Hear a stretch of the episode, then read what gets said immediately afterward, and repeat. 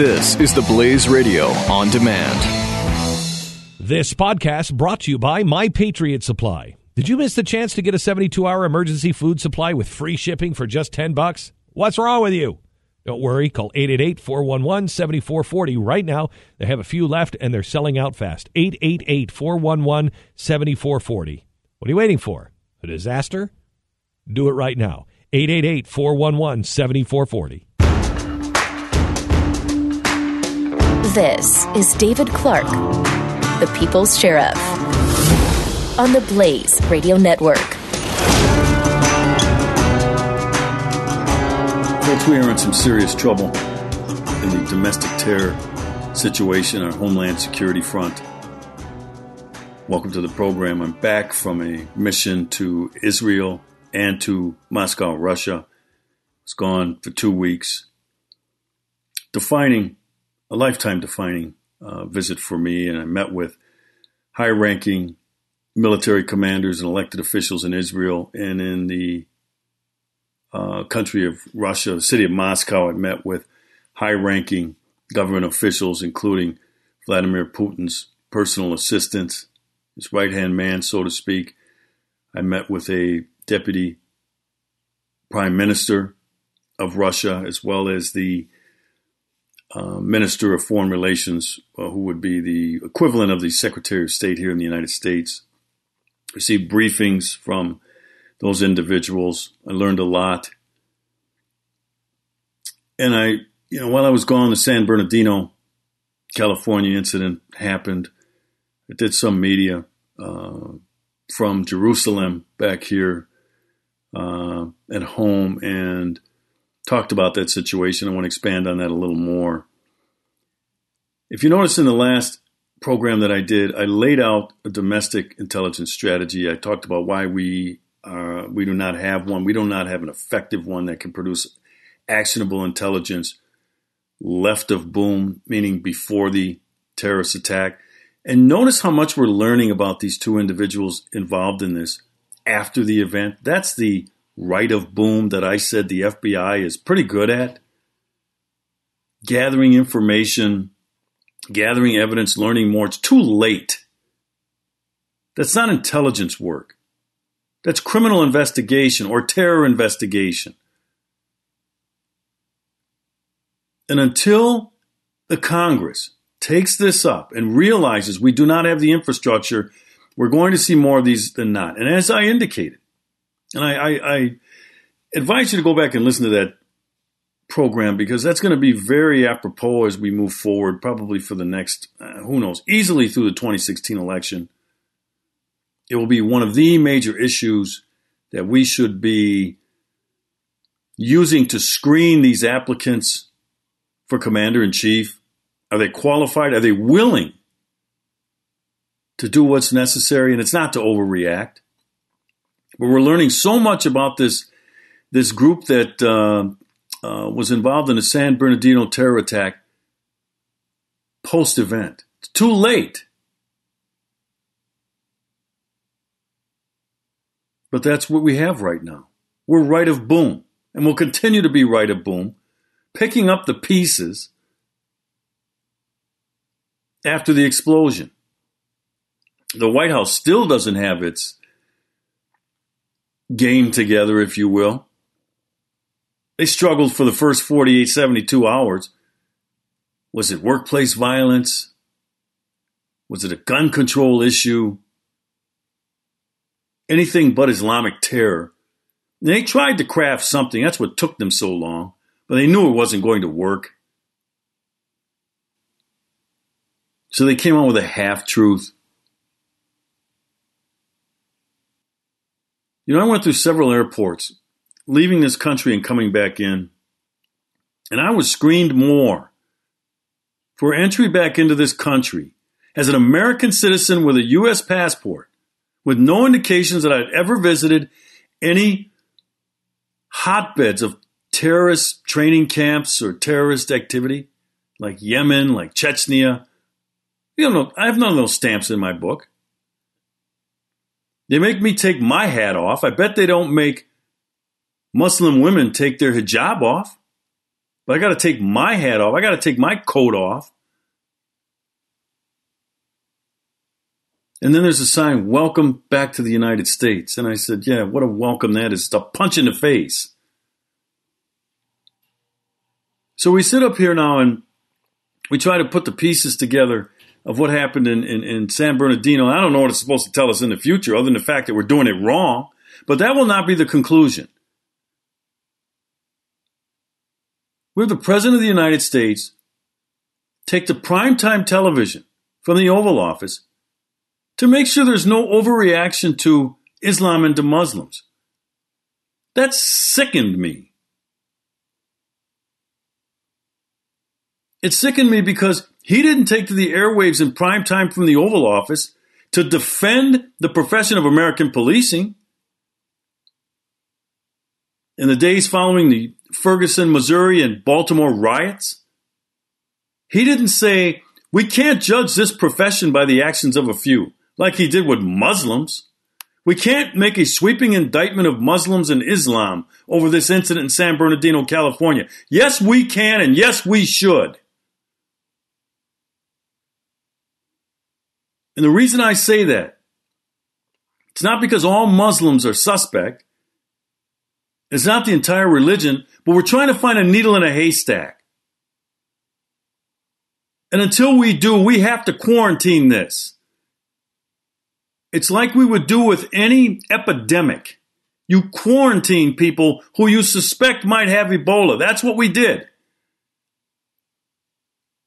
Because it's smart to do to contain the spread. So Donald Trump was right. We need to put the brakes on this. That's what you do with an epidemic. You want to contain the spread.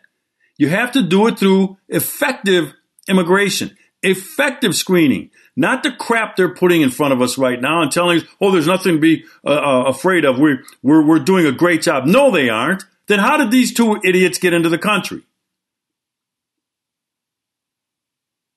And until we start putting the pressure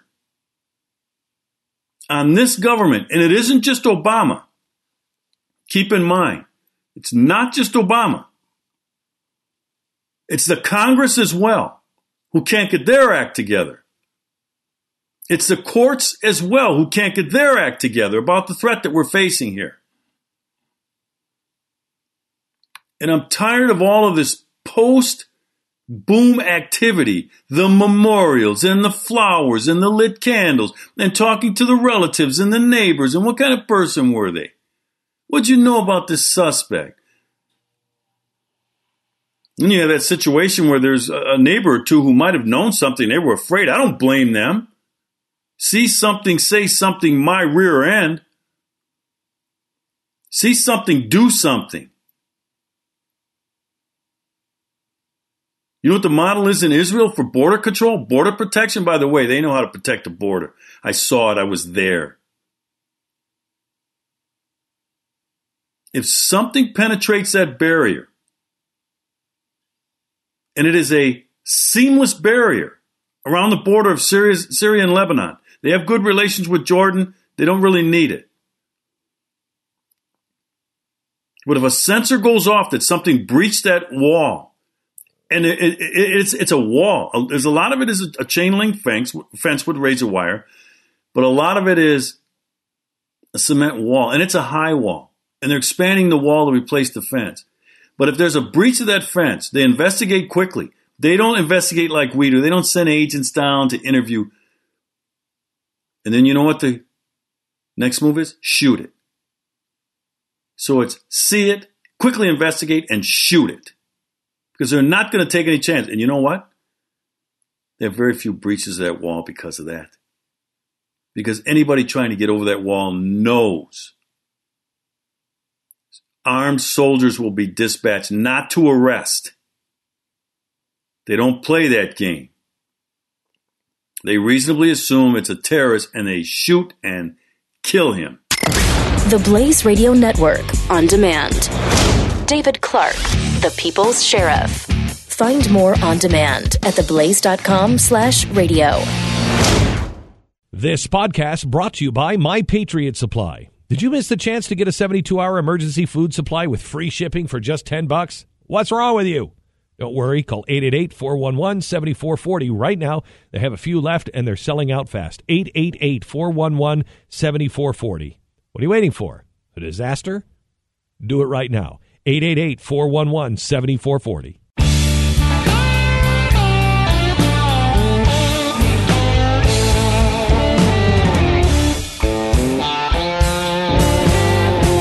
David Clarke, the People's Sheriff. Folks, we're in a all-out war right now. A war against American culture, a war against American general, American society, American values, our Constitution. And the war is being waged by this White House. President Barack Obama, who's supposed to be on the side of America, and instead by his actions, he seems to be on the enemy's side. I'm looking at this headline here from the Washington Examiner. It says White House looks to curb anti Muslim sentiment. Why? That's not his job. His job is to be on the side of the American people and let the Muslim world, let the Muslim leaders curb anti Muslim sentiment. As I indicated previously in this program, I didn't see the President of the United States convene people to look to curb anti police sentiment. He was pouring gas on it. He was leading the chorus. He was the maestro and trashing the American police officer and the institution of policing. I didn't see the White House look to curb anti police sentiment. What's wrong with this guy? But I'm still waiting for the people on the right, conservatives, and people on the right in general. I'm still waiting for that torches and pitchfork moment or some semblance that it's mobilizing. I'm not seeing it. We're under attack. We're under attack from Washington, D.C., from the White House. And we're just taking it. We're, there's no fighting back. I'm not seeing it. You know, when I said that it's for the Muslim community to curb anti Muslim sentiment, whose job was it to curb anti police sentiment? It was my job, and I did it. I picked up my torch and my pitchfork, and I went at them. And no one was spared, not the Attorney General, not the President of the United States, not Eric Holder. None of them were spared by me. I punched all of them in the nose because they were all in on it.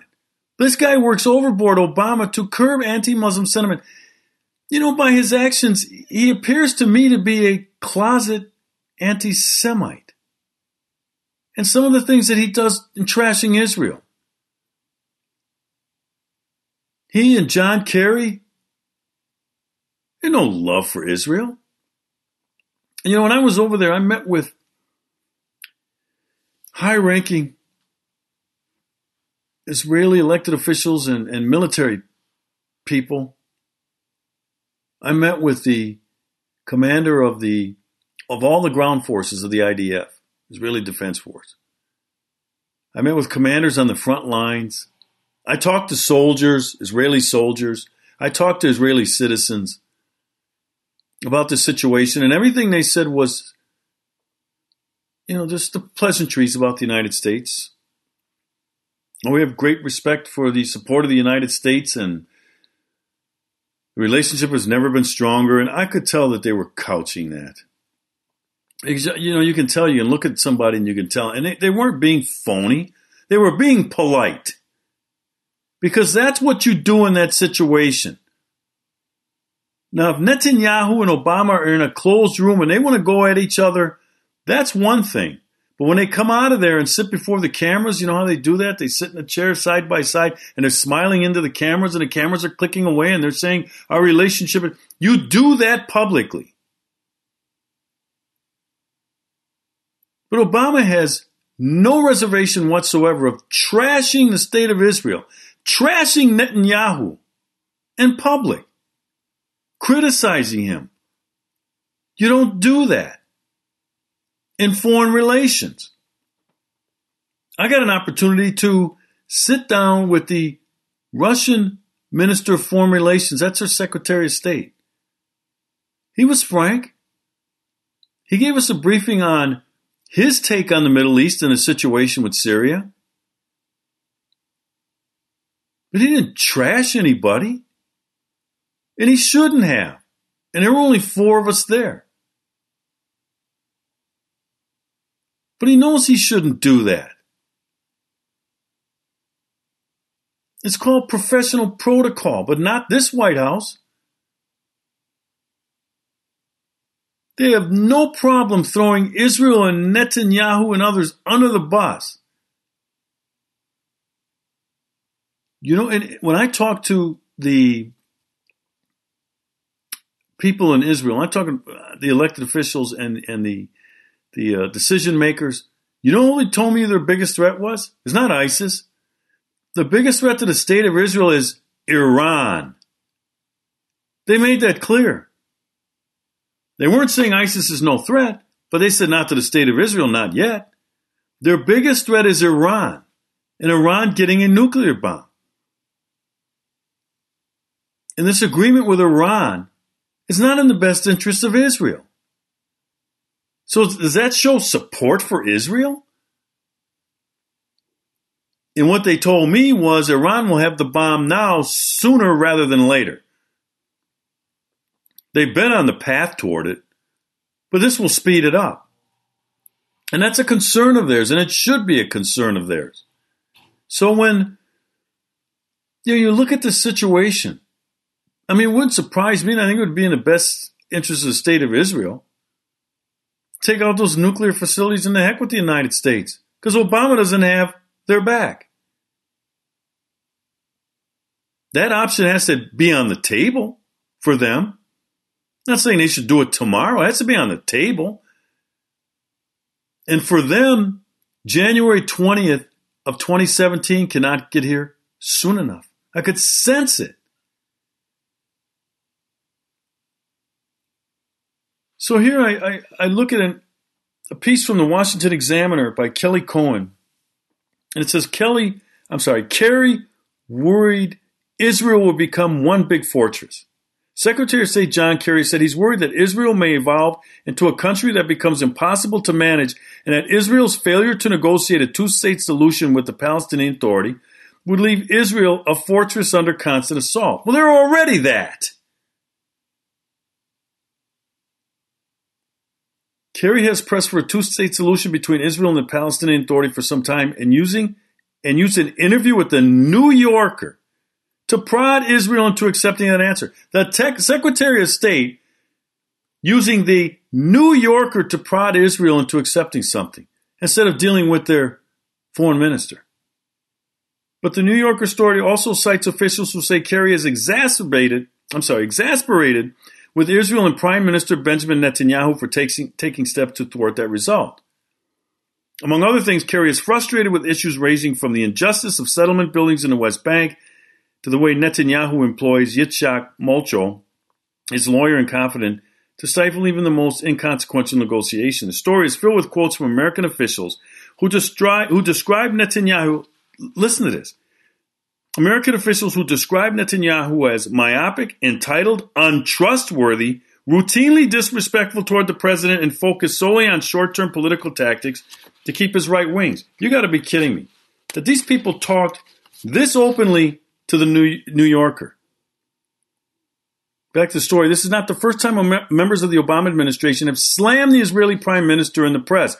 Last year, a senior Obama administration official called Netanyahu a chicken shit in an article in The Atlantic. Listen to this. This is total disrespect that they would do this with the media. Netanyahu has never done that with this administration. You're listening to David Clarke, the People's Sheriff, on the Blaze Radio Network. Jay Severin. How much do you care about terror? Think about Guru Jay's bullseye. Concentric rings outward from the center. The bullseye is you, your family. How intensely you fear terror depends on how near the bullseye you are. People in Florida were appalled on 9 11, but not as scared as New York City, the bullseye. Now suddenly we're all in the bullseye. Jay Severin. Weekdays 3 to 5 p.m. Eastern on the Blaze Radio Network.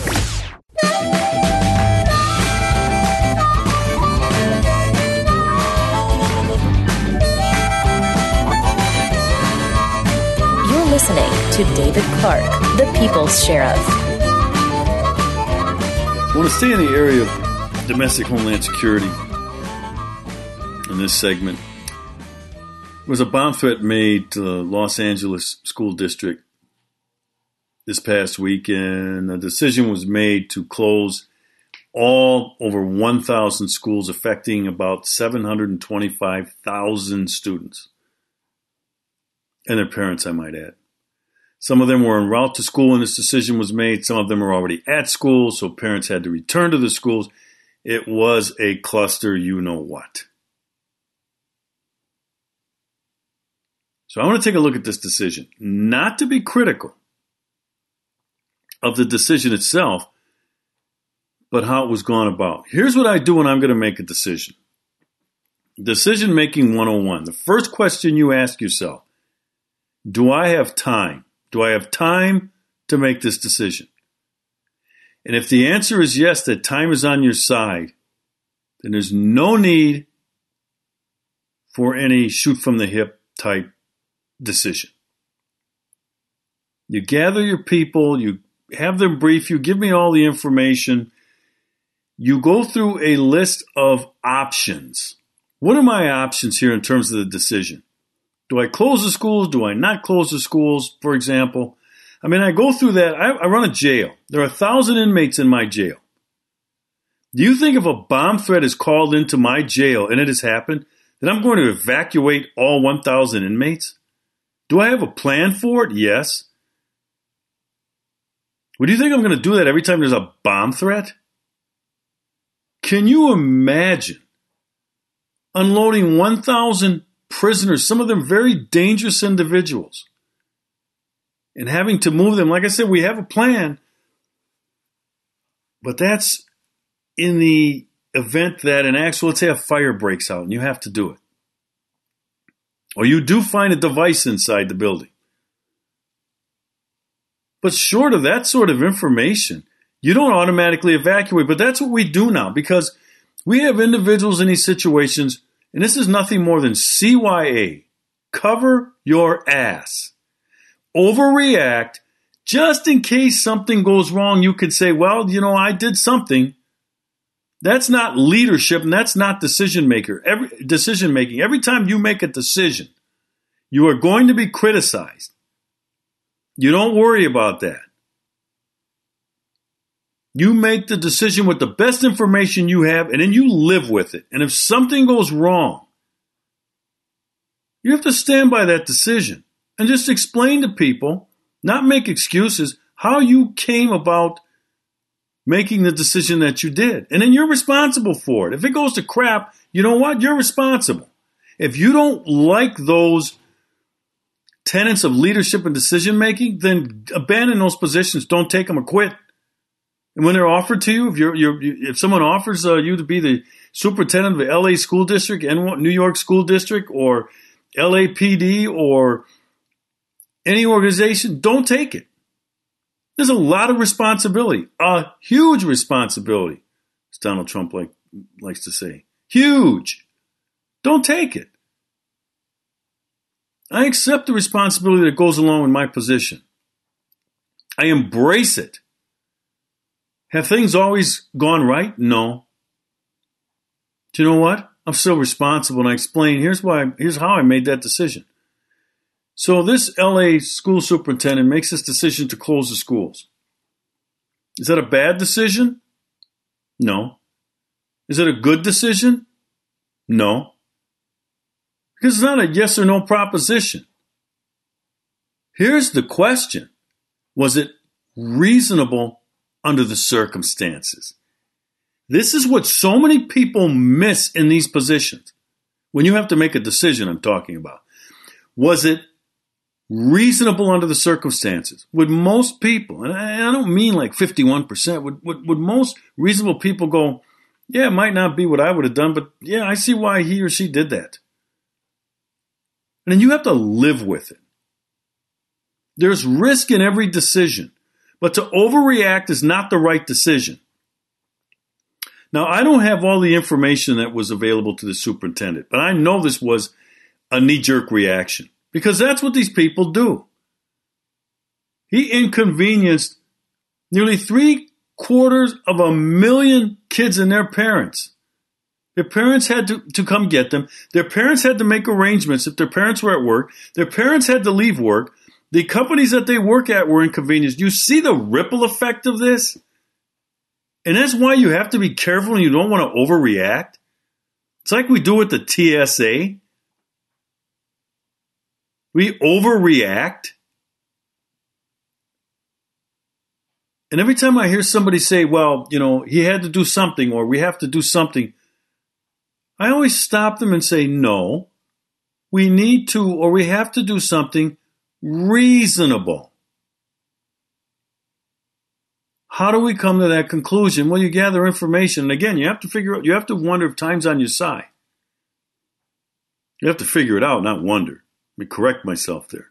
Is time on my side? And if it is, then use it. It's a resource in your decision making.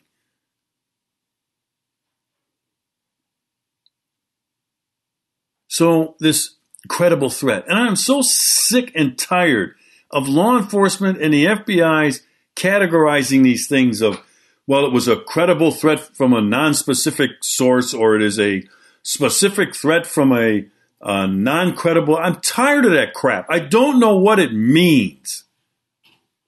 A bomb threat was made. Okay? It's that simple. And as we learn, it came in through an email. Now I'm hearing, you know, it may come through, it may have come through Germany and so there's a lot of unknown. You know, you have to take time to make the decision if time's on your side. Trying to find an explosive device in, in the 1,000 school buildings in the LA school district, it's darn near impossible. Do you know how many rooms have to be searched, nooks and crannies? We have done school searches. My bomb unit, I have bomb sniffing dogs. We get called to schools frequently now on bomb threats.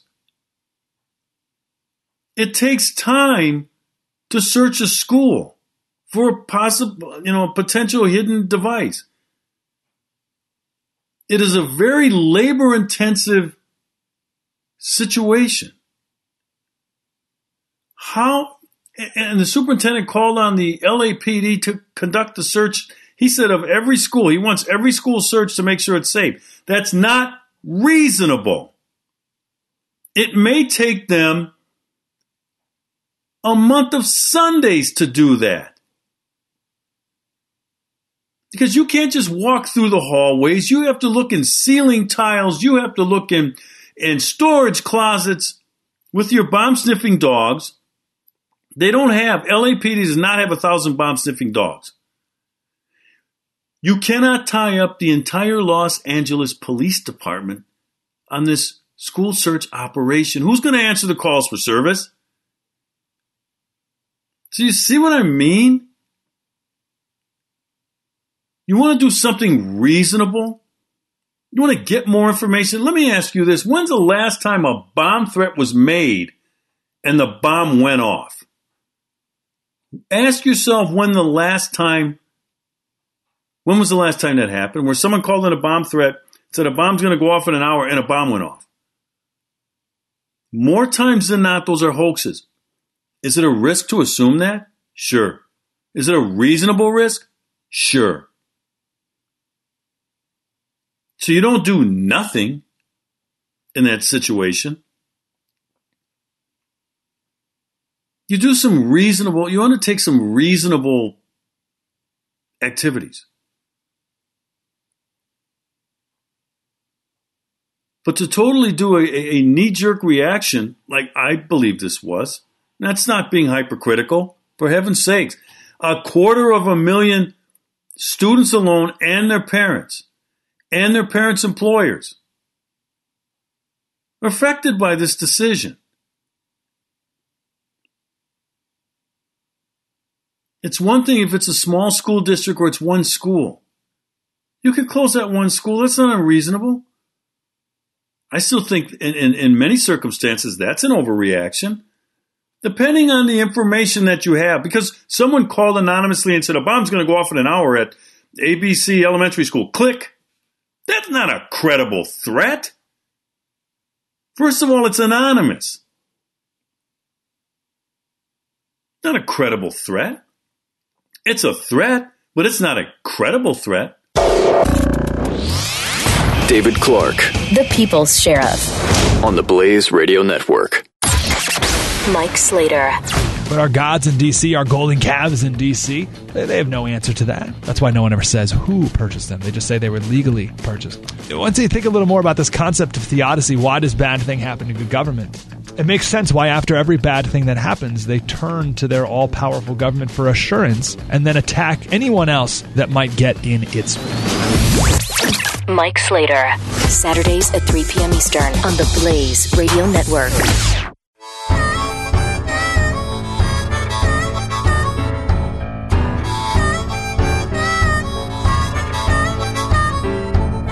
The Blaze Radio Network on demand. David Clarke, the People's Sheriff.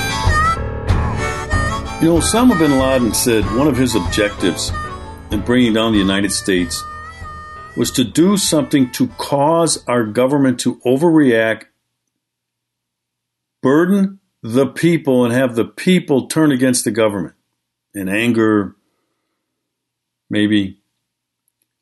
You know what? He reached that objective. Everything that we do now, post 9 11, is an overreaction. I mentioned the TSA. We, we burden people to get on an airplane to the point of strip searches, to the point of naked body scanners, to the point that you can't bring a, a, a water bottle on through the checkpoint. You have to undress. You're late for your flight. The lines are long. The TSA people are incompetent. They're bureaucrats. They don't make sound decisions. We're delaying aircraft from taking off. When's the last time before a terror attack we got a warning? That's not part of the terrorist MO. They like the element of surprise. They're not going to call in a bomb threat. Did they call in a bomb threat to the Russian airliner that was recently brought down? No, they don't do that. They don't give advance warning. Did we get any advance warning other than some of the, the, the activities that they were undergoing that we were, when I say we, the FBI and CIA ignored? Did they say that they were going to fly airplanes that morning, September 11th, into the World Trade Center and into the Pentagon and and and, and targeting the, the U.S. Capitol that missed and landed in the field in Pennsylvania? Did they give us an advance warning? Then why don't we use our heads? Because we're going to get more and more of these, and many of them are copycats. Many of them are, and you, you, you, you'll never try to figure out which one is, is real and which one is not. That's the risk involved. But to overreact and just say every time there's a bomb threat, we're going to close them all. Every time there's a bomb threat, we're going to close a school district. Every time there's a bomb threat, we're going to close a baseball park. Every time there's a bomb threat, we're going to, you know, shut down New York City. Is not reasonable. And yes, if, if a terror attack occurs, first of all, we never get warning. But if one occurs after you've gotten warning, if, if some goof calls up in the morning and says, um, you know, there's a bomb on flight, whatever, and, and it does explode and, and you didn't, you know, close the airport, well, you're going to have to live with the decision that you didn't do it. Like I said, there's risk in everything. What you want to do is you want to find a sweet spot in between overreacting one way or another, overreacting to close a school district or overreacting and saying we're never going to close the school district. There's a sweet spot in there.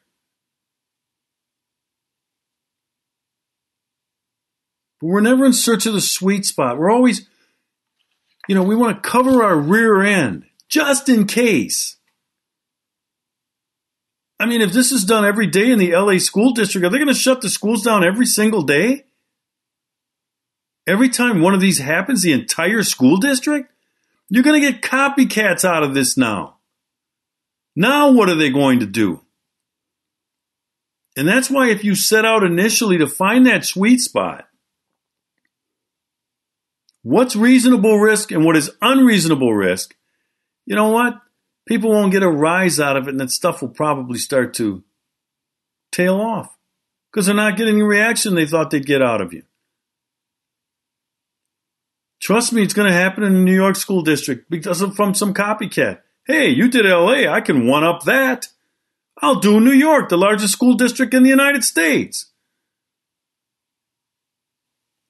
So we have this back and forth going on between New York City officials and LA officials about this decision to close the schools where Chief Bratton is saying it was an overreaction. I kind of have to side with him. And I don't say that reluctantly. You know, you have Mayor Bill de Blasio. This comes from uh, an Associated Press article. It says, Miss Mayor Bill de Blasio said Tuesday morning he is absolutely convinced there was no danger to school children in New York. You can never be absolutely convinced. It's called reasonable risk. Insurance companies do it every day. What's reasonable risk? We're going to insure you. We realize you may get drunk and crash and kill a, a, a group of school kids on a field trip, but you know, what's the likelihood of you, this specific driver, doing that? It's low. He doesn't have any infraction. He hasn't exhibited. He doesn't have any DUIs. But it doesn't mean you couldn't do it, but it's risk and it's reasonable risk. We need to take a cue from insurance actuaries on how to establish reasonable risk. What's good risk? What's bad risk? What's high risk? What's low risk? These decisions need to be made on a risk calculation, not a we take this seriously, not on a, the, the side of of uh, you know, we're going to do everything possible to ensure 100% safety or security. You'll never achieve that. Better safe than sorry. You can't do that all the time. Sometimes that makes sense, but there's still a model, there's still a calculation to come to that conclusion, and it isn't to just overreact knee jerk style and close malls, close schools, close downtown areas, close businesses. Because we, we think that, well, you know, I, I don't want to be blamed if I that I didn't take this seriously. This is why, you know, this whole we don't you know, our homeland security, we don't have homeland security. We have a theater. That's what we have. We have theater. We have going through the motions. We have activities. We have where we mistake activity for accomplishment, but it shows that we're doing something. And, and, that's another thing that I just get sick and tired of. Well, we have to do something. We have to show that we're doing something. No, you don't. Just talk to people because I want to hear about this now. Somebody's head should roll if it turned out this was an overreaction. The school superintendent or somebody. Their head should roll. That would stop this stuff. And we need a full explanation. A full explanation. None of this, well, it's classified and we can't talk about it. This is what's wrong with our Homeland Security. We don't have Homeland Security. Thanks for joining the program. You can follow me during the week at Sheriff Clarke, C L A R K E on Twitter. God bless you. Have a good week. Merry Christmas. David Clarke, the People's Sheriff, on the Blaze Radio Network.